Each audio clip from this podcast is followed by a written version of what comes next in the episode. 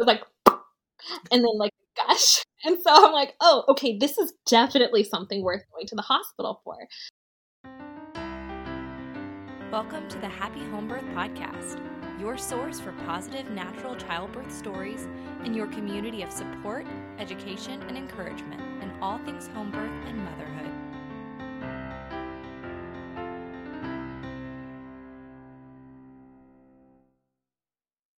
What do you consider to be a normal pregnancy and birth? And how does your idea of normal stand up to the routine birth procedures we find in the industrial medical complex? Same? Different? Hey there, happy home birthers, and welcome to episode 210 of the Happy Home Birth Podcast. Before I go any further, I just have to celebrate for a second and thank every single one of you. We hit 1 million downloads a few weeks ago, and I can't believe it. How exciting! I remember when I first started this podcast almost four years ago, I had no audience.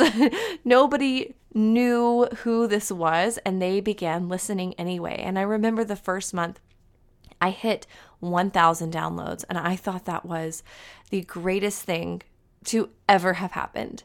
And now here we are with a million, over a million downloads. And I am just so humbled at what the Lord has done. Um, this has just been such an amazing platform to share, educate, empower, um, to, to celebrate what this is this transition into motherhood through this amazing and potent experience of home birth. Um, thank you. Thank you for allowing me to share with you. Thank you for sharing your stories, for listening to the stories of mothers. Thank you to the mothers who are listening and gaining excitement and courage for your upcoming births, and also your family members who I know are listening along and opening up their eyes, broadening their horizons, and really trying to support you in what you're doing. This community means the world to me. I am just so grateful. I also want to give a quick reminder that this is the last week to apply for the Home Birth Collective for the January through March cohort.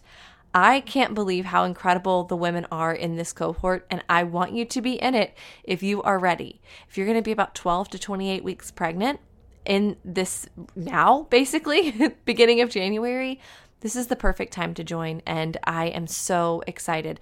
This will be the last cohort that I run in this form before I give birth.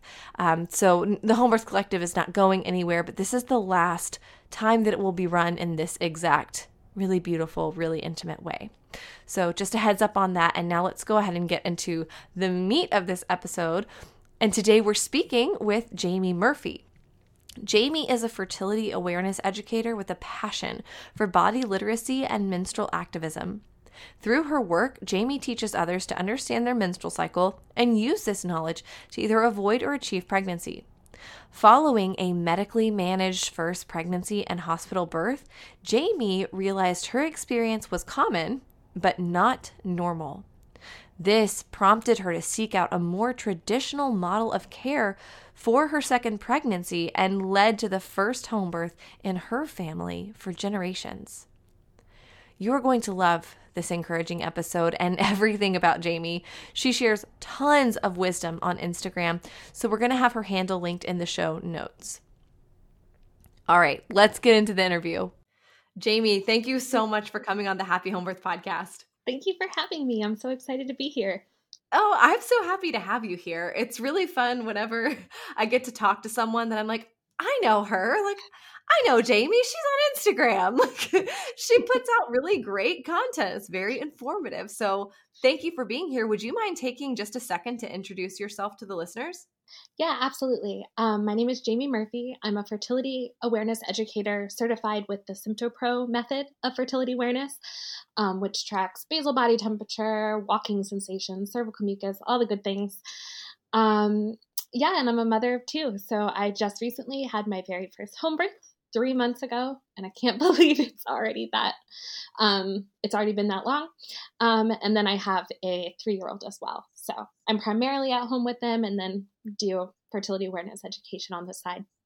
That's awesome. Yeah, that's so funny. Like I feel like you're really known for your um your love of discussing uh mucus, especially like cervical fluid. Like mm-hmm. that's your thing. That's my thing.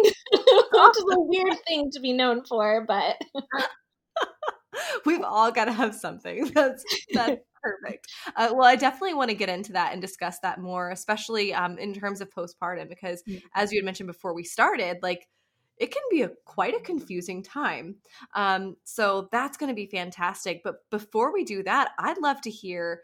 Um, I'd just love to hear about your experiences. So you said that this this second birth was your first home birth experience. What was your first pregnancy and birth experience like?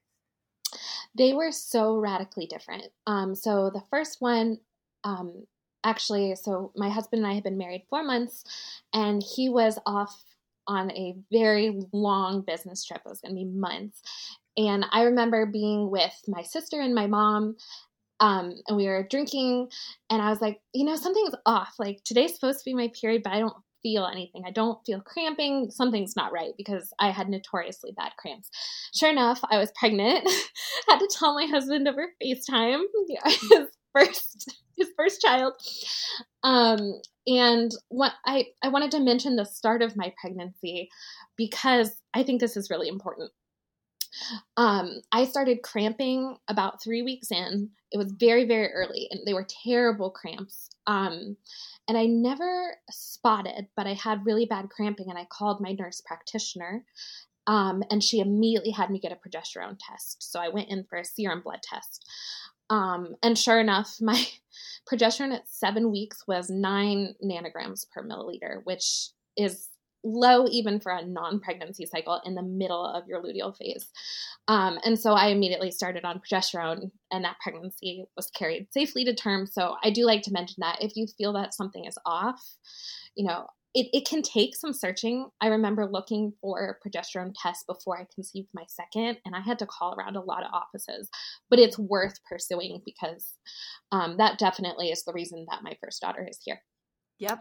That um, is, thank you for mentioning that. And we did mm-hmm. have one other story one time where a mom experienced the same thing. She actually experienced loss with her first, realized it was a progesterone issue, and then her not, she wasn't taken seriously by anybody when when she was talking about it the second time around so that is something that is it's so critical and and i'm so glad that your nurse practitioner knew and was willing to support you in that wow yeah um and i would definitely if you're not being taken seriously do bring up i believe it's the prism trial but do bring up the fact that research has shown i think it was from 2021 um that after three losses progesterone supplementation has been shown to significantly improve live birth rates. Mm-hmm. Um, so if this is a recurring issue, you know, my heart is with you, but also advocate for yourself. Mm-hmm. Um, yes, so I did work with a NAPRO practitioner for my progesterone, but in terms of the rest of my uh, prenatal care, it was done with just the largest OB office in the area because, you know, you ask friends like, oh, I'm pregnant, where do I go? And everyone goes to this practice, so that's where you go too.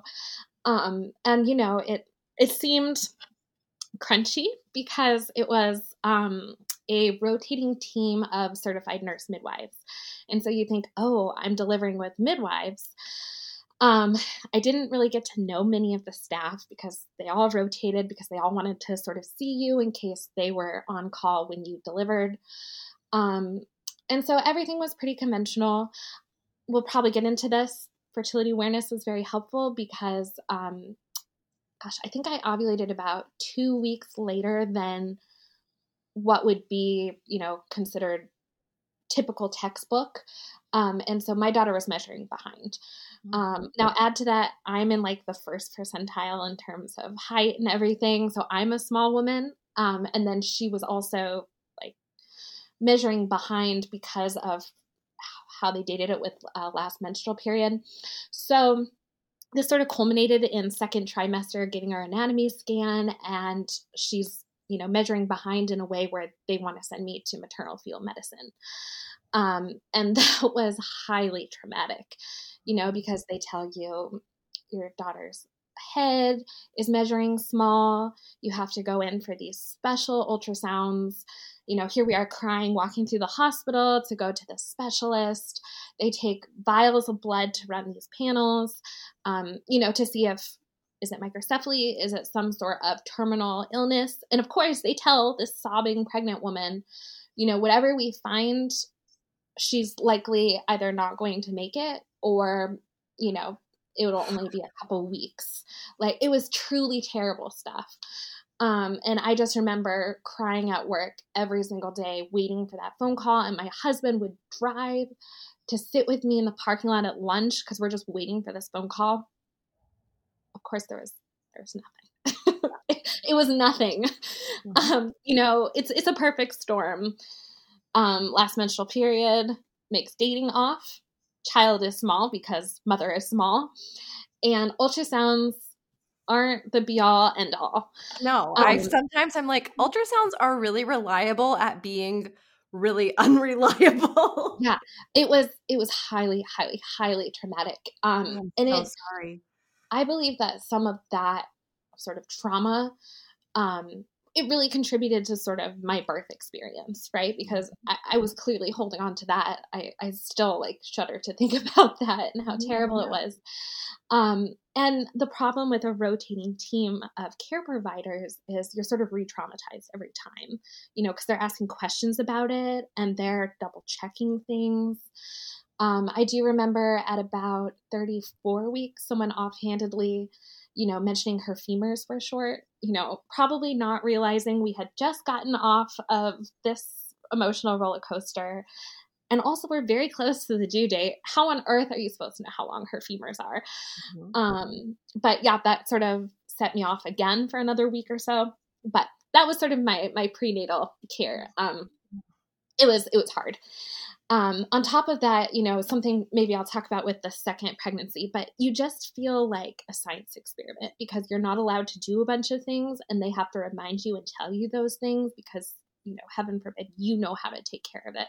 Mm-hmm. Um, yeah. And as you know from Instagram, I'm very into medical anthropology. And so, you know, I, I saw it played out on myself this idea of production, right? Like, let's make the perfect baby and save that child from its mother who is so incompetent she can't eat deli meat. So, um, but yeah, yeah. Um, in terms of like childbirth education, which I know is your thing, and I'm so glad I found you for my second pregnancy. There really wasn't anything, right? We go to like a baby boot camp sponsored by the hospital, and it's just perfect. It was called baby boot camp. it's just here are all the things that are going to happen at the hospital. Here are all the interventions. Um, it, yeah, and then like Lamaze, which you know some people find that very helpful, but if you don't really know how to implement it, it's like let's all breathe one night in class so that you feel that you are going to have a very crunchy experience. And you've told us you're not going to have any medication, but you don't actually know how to cope with anything or even really know the stages of labor to prepare yourself. And so when cramping started, um, it was a Friday night.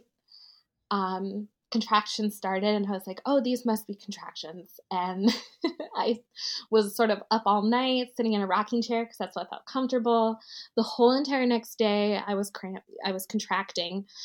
Um, and these were intense contractions. It was, um, they were like a minute or two long each time, but they weren't short enough in frequency for the midwife to tell me to come in. And so I spent all of Saturday contracting and just sort of like laying on the couch. And I remember calling the triage and being like, Excuse me, like, how am I supposed to cope with this? And they told me, Oh, take some Tylenol PM, rest, and then, you know, call us when you know, they're a certain number of minutes apart. And so I remember just passing out after I took Tylenol because my body was so tired. And again, I had no coping mechanisms. It's all sort of clenching and like like holding your breath, just waiting for it to pass. I started contracting at midnight on Friday, and it was 5 a.m. Sunday when my water broke. And what's so crazy is, you know, sometimes people's water doesn't break, but I I, I heard the pop.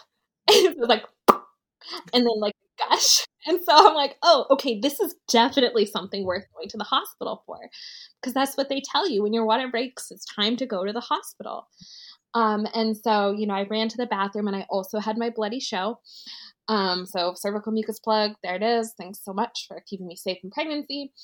Um, mm-hmm. and I, my husband is a very law abiding citizen. I have never seen him make that kind of time to the hospital. it was incredible. Um, he's like, who's going to pull us over at 5 a.m. on a Sunday? This is an emergency. Because of mm-hmm. course it's an emergency. We don't know what's going on. We don't know how to handle it. My water's broken. That's it. You go to the hospital. Mm-hmm. And so, gosh, I've been, you know, laboring for over a day at this point. I my husband still recalls I'm basically non-responsive this at this point. Um, but when they check me at the hospital, I think I was only five or six centimeters. Mm-hmm. Um, so I mean, naturally, I'm a first-time mom. I suspect there may have been a positioning thing, maybe, um, you know, because I did sort of labor so long at home. Um, but yeah, I was only five or six centimeters. And so, what's so hard about this birth is I remember so little of it, but not for good reasons, um, which I'll mention when I talk about my second birth. But I just, I remember so little of it. And so I know they were checking me, you know, doing my cervical exams, which now I know my water had broken. Probably wasn't a great idea for them to be checking me as much as they were. Um, and I had my record, you know, every couple hours they were checking me. Just thank God that I didn't get any sort of infection. Mm-hmm. Um, but what was so hard to see was I finally, two years later, requested my um, hospital birth records. And my new midwife said, you know, people should really only do that when they're ready to face that kind of thing, especially if, you know, they've experienced birth trauma. But it was around 10 a.m. they started me on Pitocin. I do not remember requesting or being told that I was going to be given Pitocin. And one thing my husband, you know, he would say very early on when we were sort of debriefing before conceiving our next child, you know, well, we didn't know, we don't remember. And I'm like, but that's the issue. Fully informed consent means that they would have walked me through it, they would have told me the risks and benefits. And I would have remembered this conversation. Even if it was something offhanded like, oh, we're going to start you on Pitocin, that's not consent. Mm-hmm. They told me what they were going to do. Um, so, anyway, that was, it was both extremely difficult, but also sort of reassuring that what sort of happened next in terms of contractions and whatnot wasn't my body. Like, I don't know if that's just me coming to terms with this birth, but you know, I felt like going into the second birth, I could trust myself because what had happened wasn't me. Yep. It wasn't um, you, it was sabotage. Yeah. And it's really hard, you know, and now that I know more, I can kind of see their line of thinking. I'd been laboring for a day, my water had broken. We're five hours out from my water having broken. I'm only at maybe seven or eight centimeters at this point. You know, they want to move things along. Hmm. Um, so, yeah, contractions got really hard after that, naturally. Um, and so I did eventually request an epidural. And what's so funny is you write your little birth plan and you hand it to your care team at some point during your um, prenatal visits. And it's like, oh, I don't want any medication. Like, you don't know what any of that means. You don't know what that means. You know, you don't know that accepting one thing is really going to make you more likely to accept another because you're going to need it. Mm. Um, so, yeah, I got an epidural. And I will say, because of the situation I found myself in, the epidural was glorious. Mm-hmm. I became an entirely different person. At that point, my husband was exhausted, and I'm like, Excuse me, pay t- talk to me, pay attention to me. You know, like I was myself again because I didn't feel any pain. So um, I was really lucky that it worked. It it dulled everything. Um, but then, of course, you just get checked and checked and checked until you're at 10 centimeters, and then they say it's time to push. And I'm like, it must be. I can't feel anything. So, sure, it's time to push 10 centimeters. I don't know how, you know, the baby must have been descended far enough for them to feel comfortable with that. Um, and it's just a lot of purple pushing. Um, it's it's okay. You're gonna like bear down as hard as you can until we tell you to stop because I couldn't even really feel on my stomach my contractions. I, I had no idea what to feel for. Um, and so, goodness gracious, that went on for like two hours, two and a half hours. And then she finally came out. And I think, I think I got a second degree tear. Um, and, and of course, the line was fed to me like, oh, she had a nuchal cord, you know, whew, thank goodness were here. And oh. just wait, just wait until you hear my like the second is absolutely outlandish. This the second birth in terms of umbilical cords. But you know, thank goodness you're at the hospital. It was wrapped around her neck mm-hmm. two times. Um, and one of the things in my crunchy little birth plan had been, oh, I want delayed cord clamping.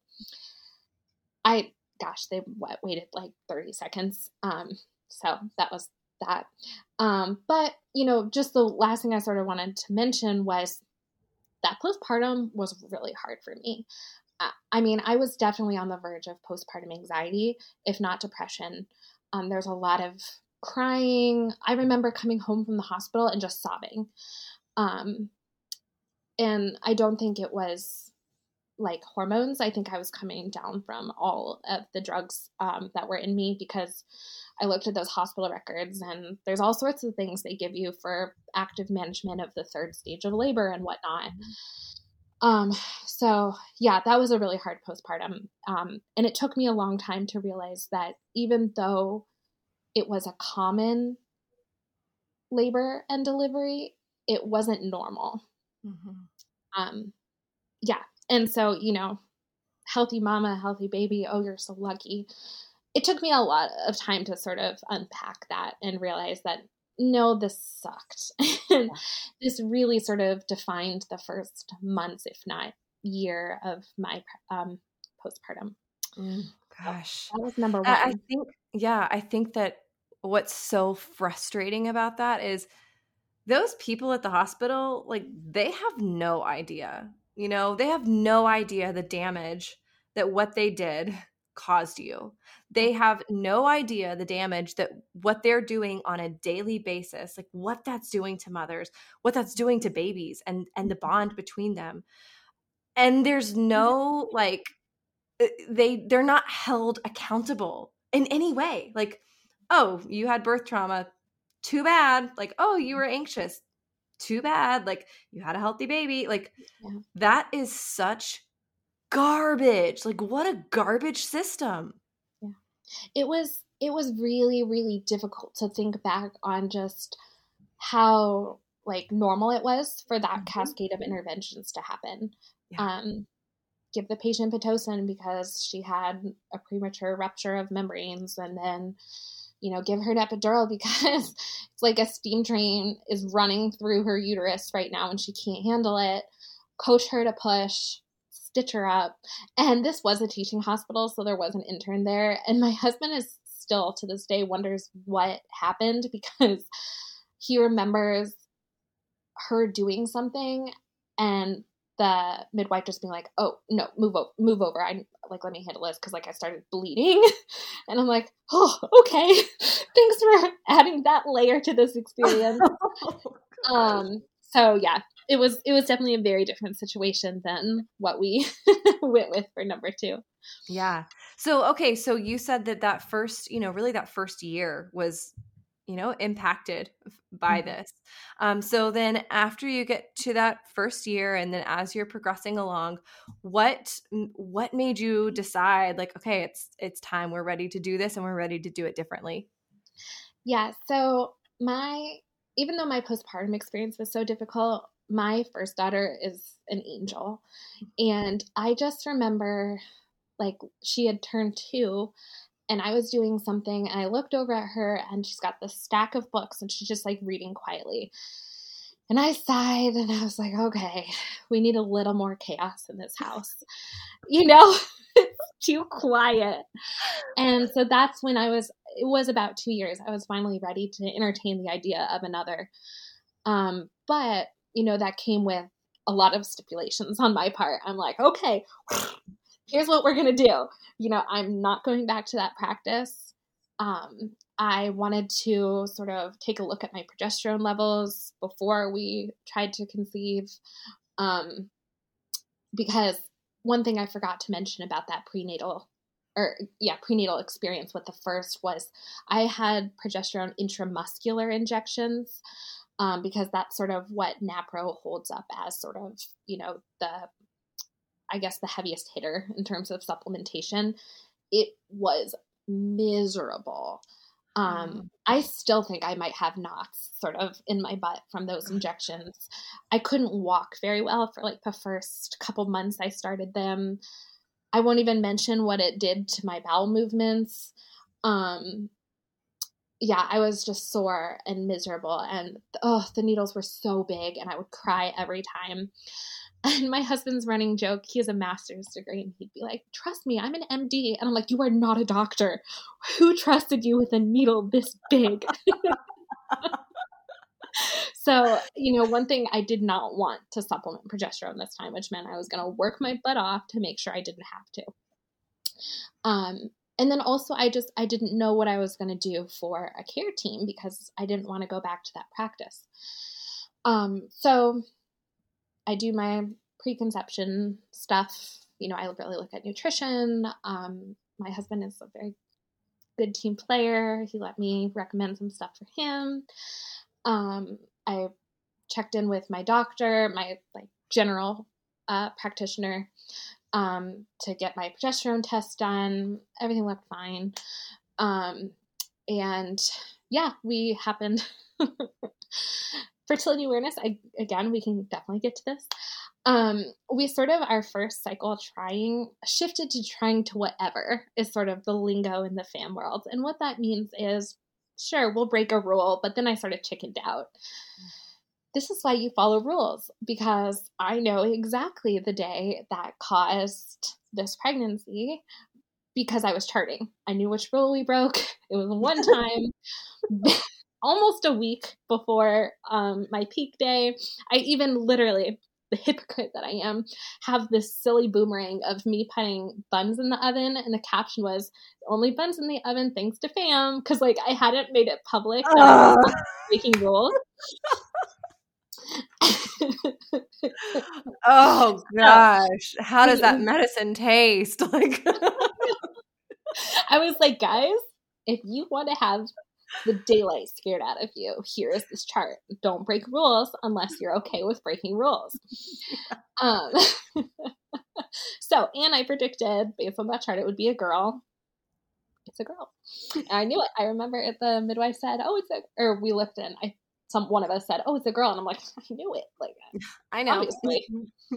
I know you. I think it was you that shared. Um, uh, it was like a really small study, but Very. just the percentages. What it was like 13 or 14 people. But if they followed the rules and like a- attempted to mm-hmm. conceive mm-hmm. at the time, they got the gender that they were seeking. Yeah. That was it fascinating. Was ludicrous, like how high their success rate was. Well, and the one, the one like unsuccessful one, I think it was like they just forgot. They like did it the wrong time or whatever. Like, yeah, yeah, crazy. it was. It's very crazy, and both of my charts, like obviously, n equals two is not statistically significant, but it, it worked out. Mm-hmm. Um, yeah, I'll probably get a lot of questions about that, but I do have like a whole highlight about it. Um, so, um, I didn't know what I was going to do for a care team. Um, and it was literally like the grace of God that it happened. Um, one of my Instagram followers reached out to me because she wanted a charting consult. Um, and just because of things that happened, she needed my address to send the check. And it turns out we lived really close to each other. And it turned out we were internet friends turned real life friends. And it turned out she was a midwife. No way. yes. That's the coolest thing ever. Yeah. And um yeah, I mean, the reason we connect so well is because we are so aligned on everything. Like it's amazing. Um yeah, when the two of us get together. Um and so that was just like you can't make something like that up. It just mm-hmm. happened. And it happened before I even got pregnant. Mm-hmm. Um because I remember her texting me or just like I can't remember if she said it. She was like, "Oh, I hope you know, it didn't seem presumptuous that I said I was a midwife. And I'm like, no, I literally just found out I was pregnant. like, you could not have known that I was pregnant. Um, so yeah, I went back to my husband and I was like, this is what I want. And he's like, no, that's crazy. Like nobody in his family had had a home birth. Nobody in my family. I, I asked my mom before, you know, I was going to do this interview, who she remembered having a, um, a home birth. No one in my family in any sort of living memory. Um, and I was like, no, I want her to be my midwife, and I want to do it at home. Um, and you know i sort of we had a lot of difficult discussions and that's something i get questions about all the time well how do you bring your partner on board how do you bring your family um, one you may have to set boundaries with your family that are very difficult you know i i chose to talk very little about my home birth with really anyone except my mom i think was really the only one i, I shared much about it with um, but then also you have to have a lot of difficult conversations with your husband or your partner mm-hmm. because that they don't know any better because you didn't know any better mm-hmm. um, and so you know i had to i had to talk about how helpless i felt how out of control i had felt with the first one um, how i wanted i told my midwife over and over i just want to get high that is my birth plan like that is my goal I need it. I need it. I need it. Um, and so every decision I made about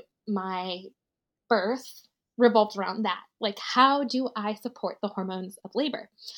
And so, you know, I. T- my husband is a saint because I feel like I'm not an easy person to live with. I was like, I will have this home birth with my friend, or I will free birth and you can catch the baby, you know? And he's like, okay, we we better, you know, have this.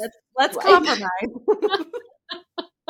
because I, for one, um, I, I have heard a lot of beautiful free birth stories, and they also sort of prepared me just for, you know, what an intervention free labor should look like in terms of setup.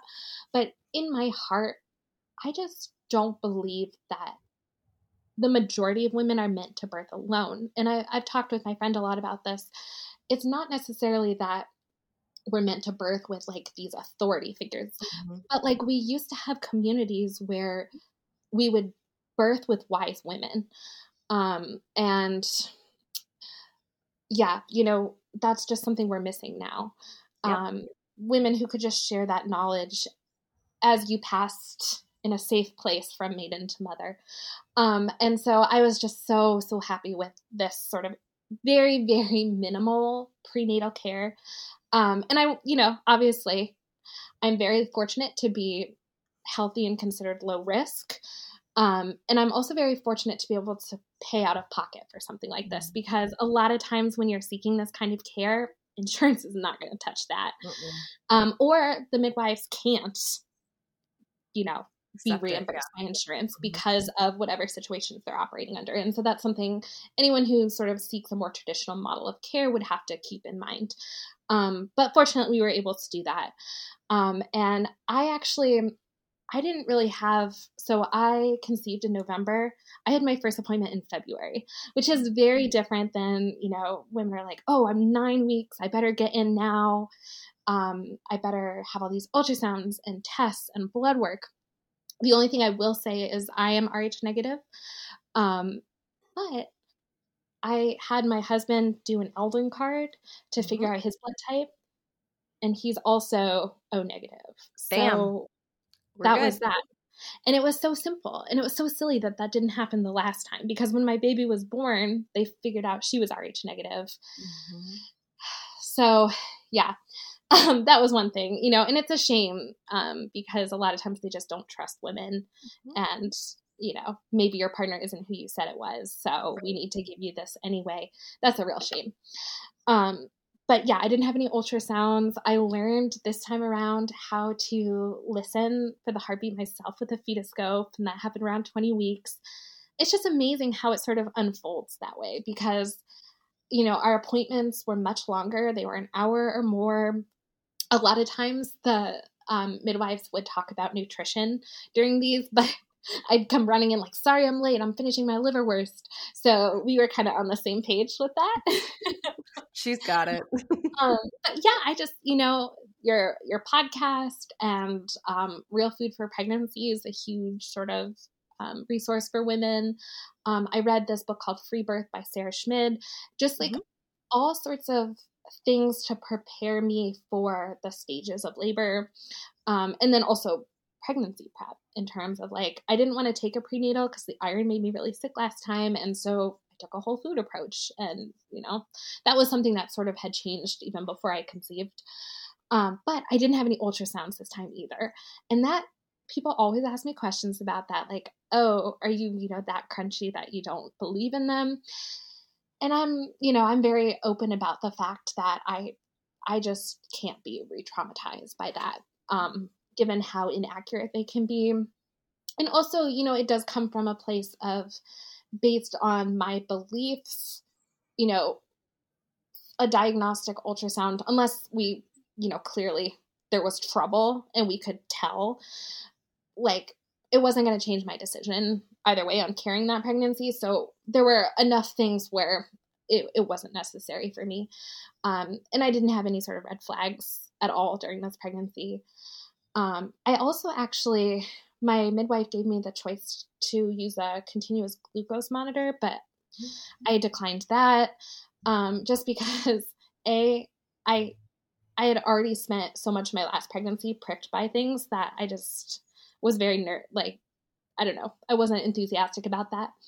Um, but also, I had just worked with a nutritional therapy practitioner um, the the sort of a couple months before I conceived, and we'd already like taken a look at my blood sugar, and she had um, you know given me some tips, and I really hadn't struggled with anything related to blood sugar since then, and so I felt pretty confident about my ability to like um, balance my blood sugar and protein was like my biggest priority in pregnancy. I was eating, you know, over 100 grams a day.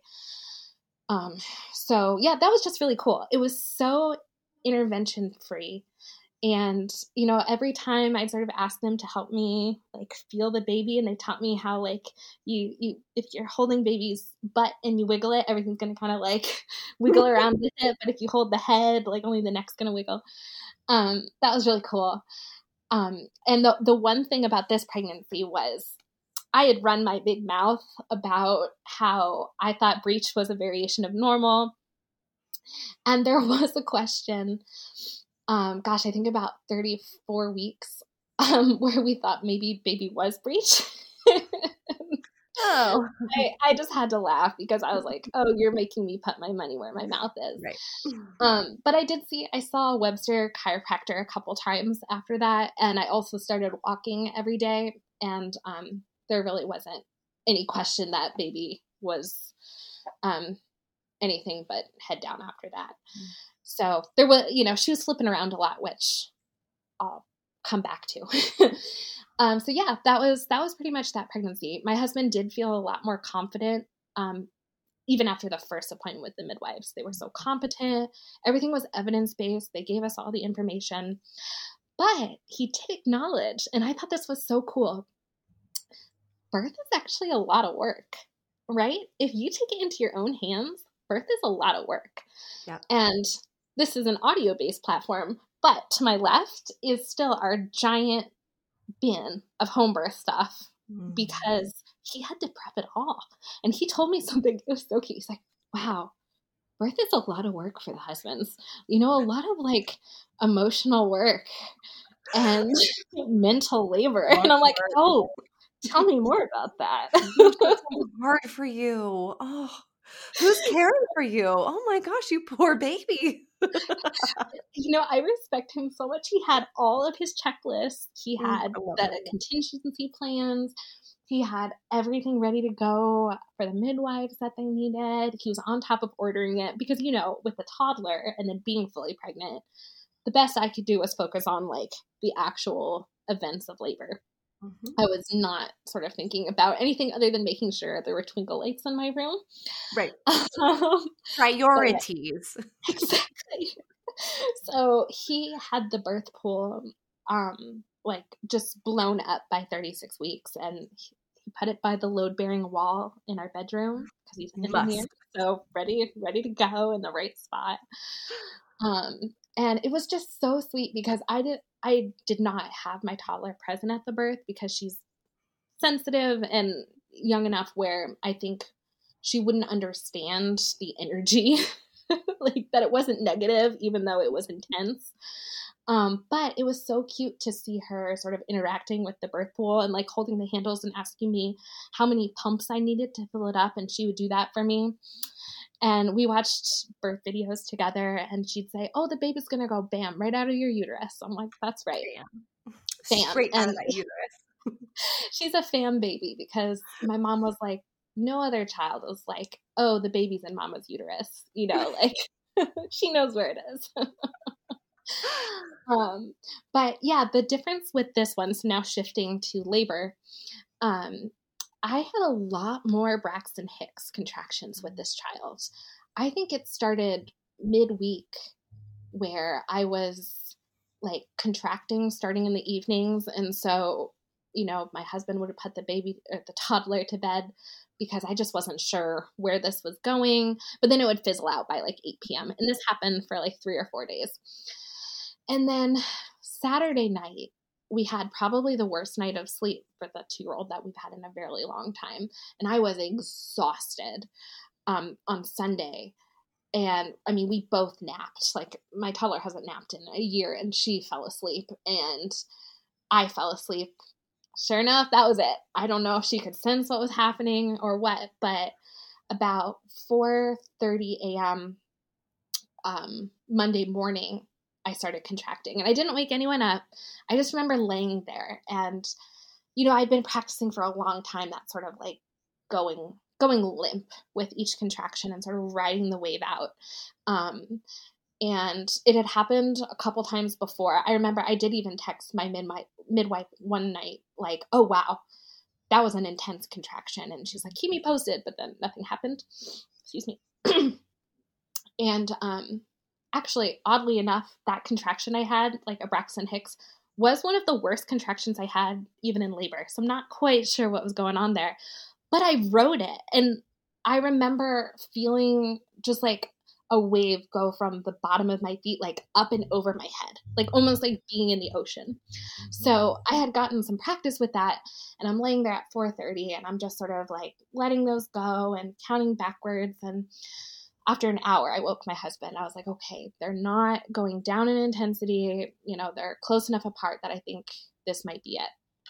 And so he was awake. And then I think by 6.30, I remember being up in the bathroom asking him, like, do you think we should call the midwife? And then I was like on my knees to like let one ride out. And I'm like, it's time to call the midwife. And yeah. my mom and sister, I called them and they were so sweet. They came to get my daughter and they cleaned my house and then they like left. And I was just in the bedroom the whole time. Um, and so she was in and out because she adores my family. So, you know, that was a very easy, easy thing and it was beautiful. But yeah, I just remember how empowered I felt this time because I had read about the stages of labor. Um, I I knew I had a lot of things prepped for eating and drinking. Um, if I could do it again, I would make sure that I ate and drank those things. Um, but they were ready to go. Step two. it's all a learning process. Um, but I just remember being on my hands and knees and letting my hair sort of like just fall in front of my face and doing horse lips and like letting those sort of sort of early contractions do their thing, knowing that my fundus is building, my fundus is building, my fundus is building. Um, and so that's so empowering. I would not say, amazingly, that this is going to come out of my mouth. I would not say my contractions were painful. Mm-hmm. I experienced pain twice during that labor. One, which I'll talk about in a minute, is just like moving from place to place because the baby's so low. Um, and two was the ring of fire. Mm-hmm. Um, but other than that, the, they were intense as anything, but they weren't painful because, like, for the first time, I sort of trusted the process and I trusted my body and I knew their purpose. Mm-hmm. That's just so powerful to be like, birth isn't pathological. it serves a purpose and these muscles serve a purpose so get the heck out of their way and that's what i did um, and i remember i i could i couldn't believe it um, i looked at my papers from my midwife this time for that first part of labor i was on the ground for four hours sort of just man four hours on my hands and knees or side lying doing horse lips and just sort of like really it was first stage of labor was all horse lips. Mm-hmm. And my um, midwife came in with her assistant and she said something like, Oh my gosh, you look like a goddess. And I just remember thinking about Ina May's words like, if a woman doesn't look like a goddess while she's in labor, someone's doing something wrong. But I was so surrounded by love. And it was just my my two midwives and my husband. And, you know, I knew that this was this was it. This was my community um, they loved me and they also knew that I didn't want anyone to talk to me. Um, I remember saying that like in the third trimester, I'm like, I I just want to be left alone because I know that in order to have this hormonal cascade I'm looking for, I need to be undisturbed, right? I need to feel safe. I don't want anyone to say anything that might spook me. And uh, that they, they did. So I was on the ground for four hours. They would intermittently monitor, monitor me with the Doppler um, just to check, um, but then they'd sort of get out of the way. And um, after four hours, I was ready to like move into the birth pool. And I did have a lot of back labor. I think it was all back labor, really. And what that meant for my husband was he spent about 12 hours with his hands just pushed against my back. And he didn't complain once. Um, he actually got into the birth pool with me the first time, and I spent another four hours in there, I think, just sort of hanging over the side. Um, the problem was the one thing I did not want was to throw up in transition. Mm. And what that meant, excuse me, was I didn't eat and drink as much as I should have because I was so afraid of losing it. When, like, later on, we realized, like, well, A, I was past transition, but B, like, that's fine. You throw up and you move on, but you have energy. And so I wasn't quite eating and drinking enough. And um, I was in the birth pool, and I think my midwife suggested we we just sort of change things up for a little while. Um, and so I got onto the bed, and that's where I felt pain because it was just so hard to like move your belly when it when baby is so low to like side lie with a peanut ball, and I was not comfortable there. But apparently, I spent four hours there. I do you not like really like these four hour chunks. Yeah, it really was. And what's so bizarre is if you asked me to recall that, I would say each of those episodes lasted about 30 minutes mm-hmm. because I was just so far out of it. Like I was just in my own space. No one was asking me things unless they were trying to like offer me something to drink or anything. But I don't remember any any like stretch of time happening. I was just sort of like focused on releasing and and um going with the flow, I guess. But um yeah, it was on the bed that my water burst this time because I started feeling pushy. And I remembered point two, point one, contractions initially are building the fundus. Then your body is gonna just like eject baby when it's ready. and that was the other thing I wanted. I wanted the fetal ejection reflex so bad. I did not want to push. I'm too lazy for that. Um, and I started feeling that and it is it is exactly what people say it is. It's your body throwing up in reverse. It just mm-hmm. over and over. And because of what we suspect baby had going on like she was sort of tilted to the left like we think her head was kind of lodged my body had to do a lot of work to free her. And so i felt pushy for a very long time. I think it was like two or three hours where it was involuntary the whole time, but I was just like heaving. It was so weird. And that's where like my breathing had to change. And that would be something I would work on the second time around just to help it be more productive because at that point you're trying to like push, push down like your breath. Um, and so that's where everything became a lot more guttural. and I was actually like like vocalizing a lot and sort of just like modulating my voice. It was really weird. It was really weird to hear those sounds come out of me. Um, but my water like exploded out that time. Like it just sort of popped and like exploded. Um, but the um, the side lying really wasn't doing it for me. Apparently, after four hours, I swear it was 25 minutes. I was like, this is miserable. I don't want to be in this position. I want to be back in the water.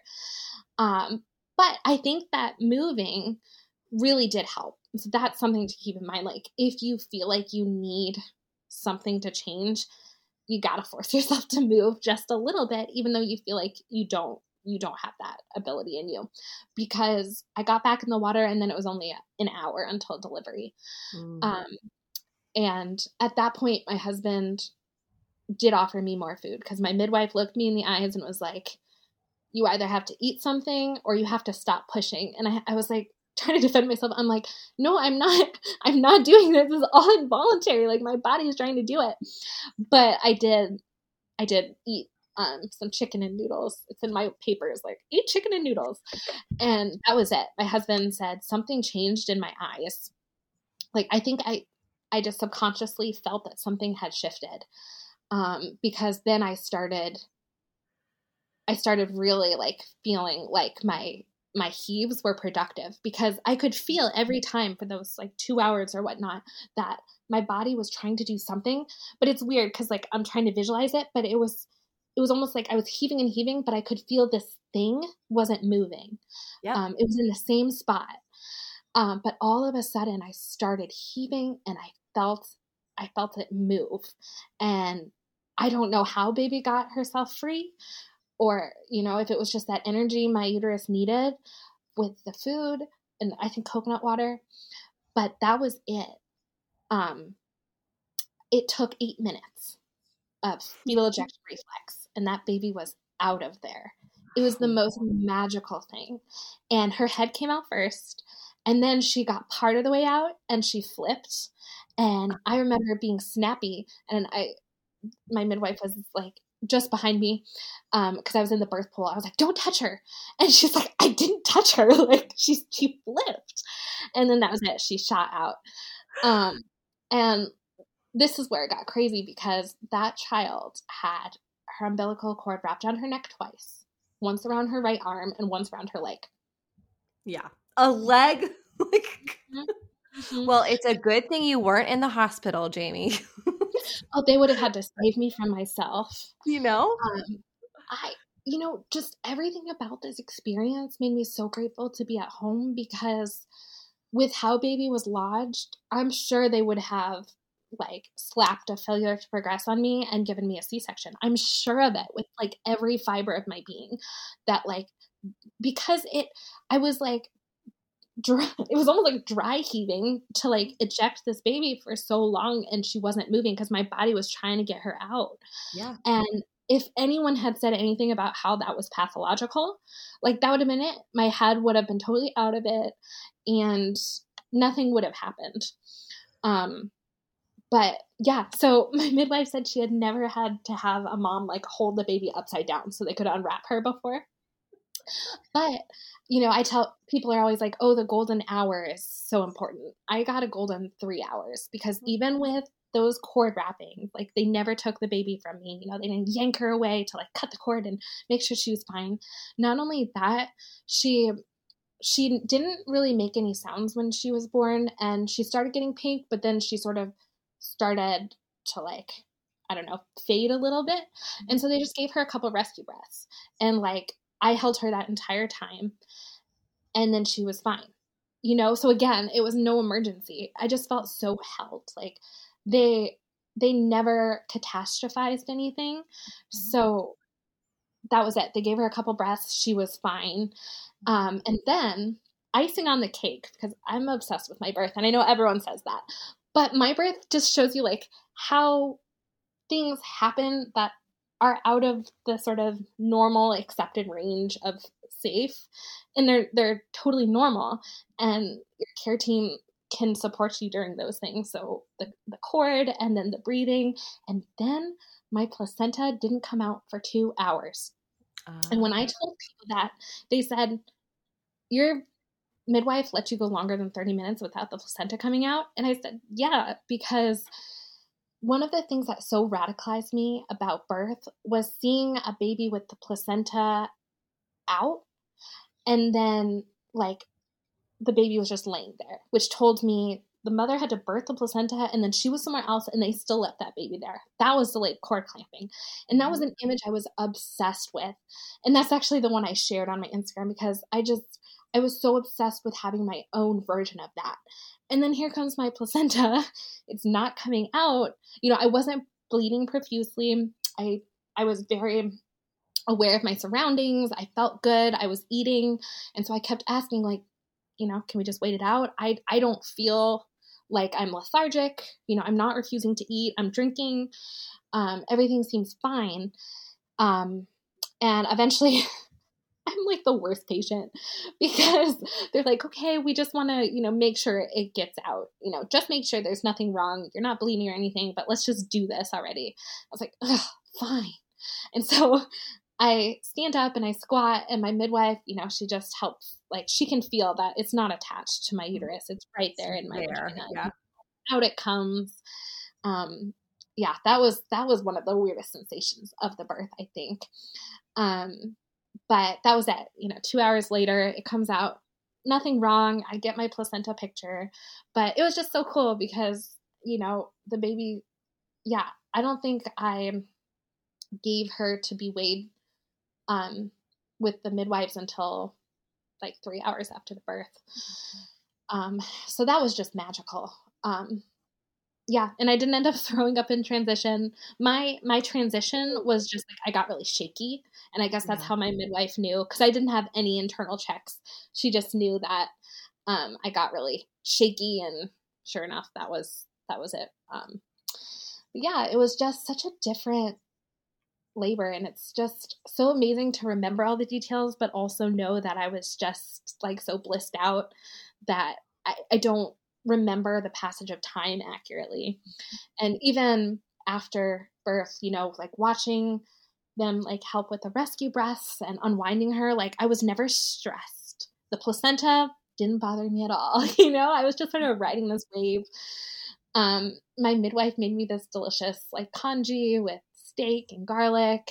I ate that in bed. I got to stay in bed. Nobody woke me up in the middle of the night except the baby. Mm-hmm. Um, yeah, and I had prepared for the first 40 days. So my husband and mom had all planned out who would have the toddler win. I had a ton of food frozen.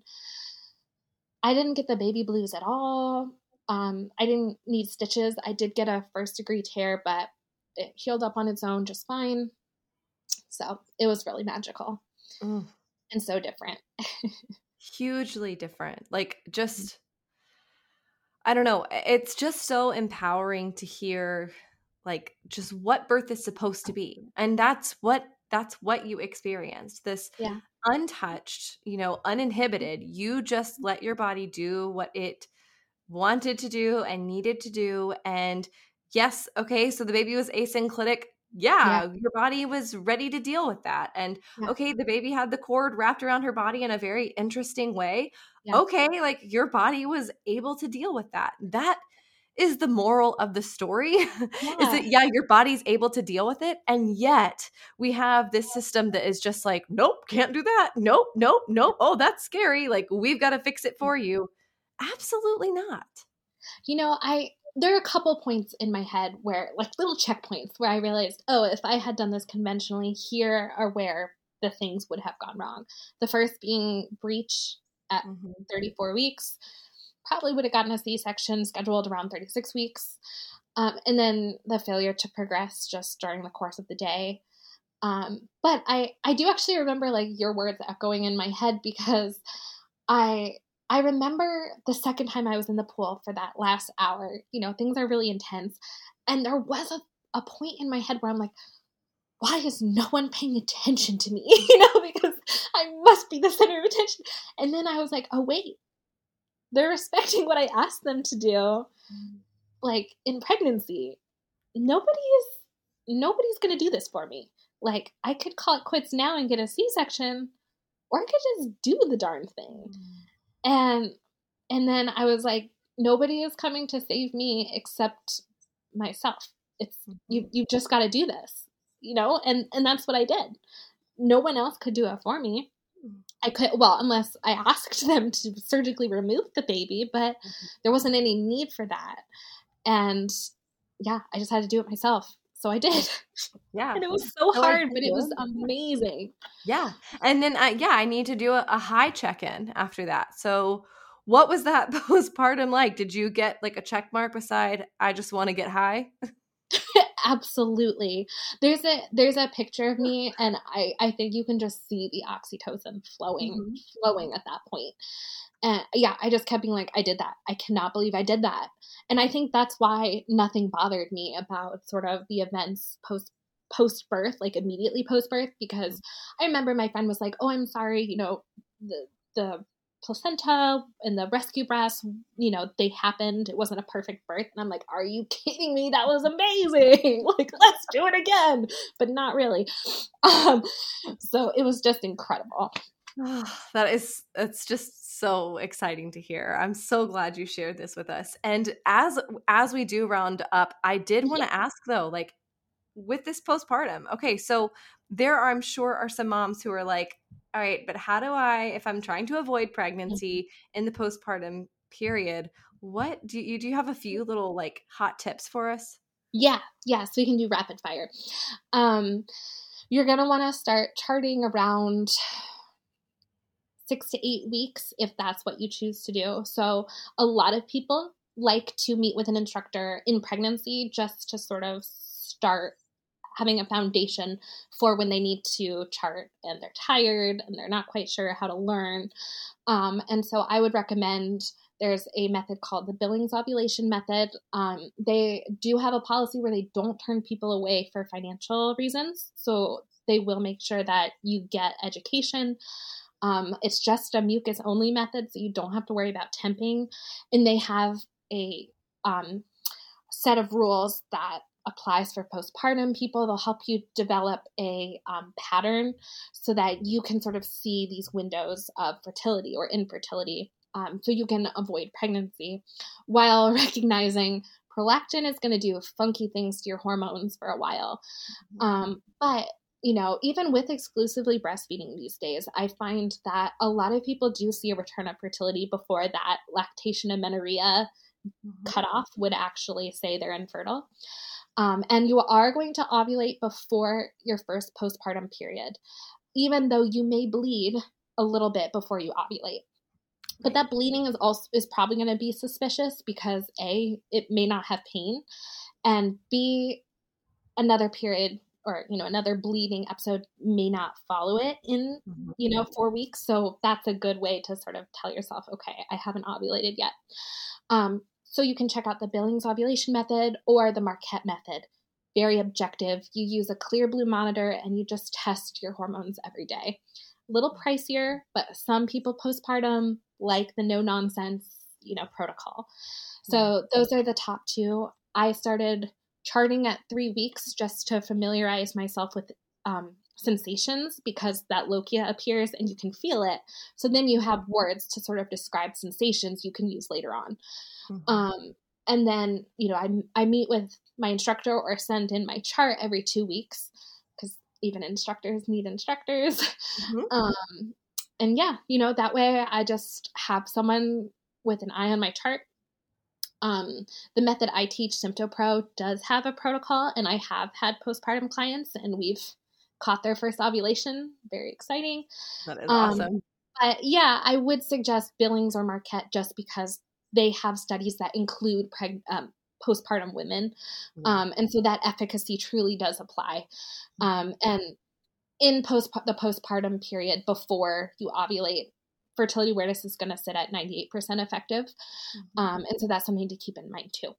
Yeah. But I just, you know, I, I've been sharing my whole journey and I have mucus examples and my charts and everything because for a lot of women who are traumatized, they're then given birth control and then they deal with the side effects of that on top of PPA or PPD. Um, and they just don't know that this option is out there or how to use it. And so that's sort of what my whole shtick is right now over on Instagram. Um, if you're curious, I just put out a post sort of detailing all the steps and everything. Yeah. Would you um would you mind sharing your Instagram handle with everybody? Yes, I am at following my body. Perfect. Yeah, everyone just follow Jamie. She's the best. Um, this has been so much fun. This has been such a great conversation. I've enjoyed it so thoroughly. Um, Jamie, it has been just such an honor. Thank you so much for coming on the Happy Home Birth podcast. Thank you so much for having me. I just like to share my story because I'm a normal person and my pain tolerance in normal life is very low. And if I can have such a radically different birth, literally anybody could do it if they chose to, if they yeah. wanted to. You know, there are steps you can take to prepare for that. And yeah, you should just know it's not impossible and it's incredible. Mm, I love it. Wow. What an incredible and thought provoking episode. As we head into this week's episode roundup, I've got a few thoughts. Number one, common does not equal normal. Unfortunately, the cascade of interventions offered, forced, at the hospital under the guise of safety are anything but, and so disempowering to mothers who realize wait a minute, I didn't need that. And the vast majority of the time, that is absolutely the case. Number two, Jamie realized that this second time around, she was ready to get into the deep work of preparation. As her husband stated, home birth is a lot of work. And the truth is, yeah, Taking responsibility after generations of handing over responsibility means that we have to do a lot of additional work. But you know what's so cool? Because Jamie and her husband bared the brunt of that hard work, their daughters won't have to work so hard. They'll grow up in a family that understands and appreciates birth as a natural, beautiful process, and they'll likely feel far more confident and prepared without having to do nearly as much work to ready themselves for birth. What a gift! And finally, your body is amazing. Jamie's body is amazing. It knew exactly what it needed to do to get her daughter unstuck, and despite being tangled up in the cord, she was birthed just fine and so beautifully. I love Jamie's beautiful perspective of how her birth was perfect rescue breaths and long holding placenta and all. The beauty of birth is in the variations and the fact that our bodies are capable of handling them. How encouraging. Okay, my friends, that's all I've got for you for today. Merry Christmas. I hope you had the most wonderful Christmas experience. Be sure to check out Jamie's work at Following My Body on Instagram, and I will see you back here next week. Thanks for listening to this week's episode. Are you looking to extend the home birth support, encouragement, and education? Join us in our Facebook group, Happy Home Birth Podcast Community, and check us out on Instagram at Happy Home Birth Podcast.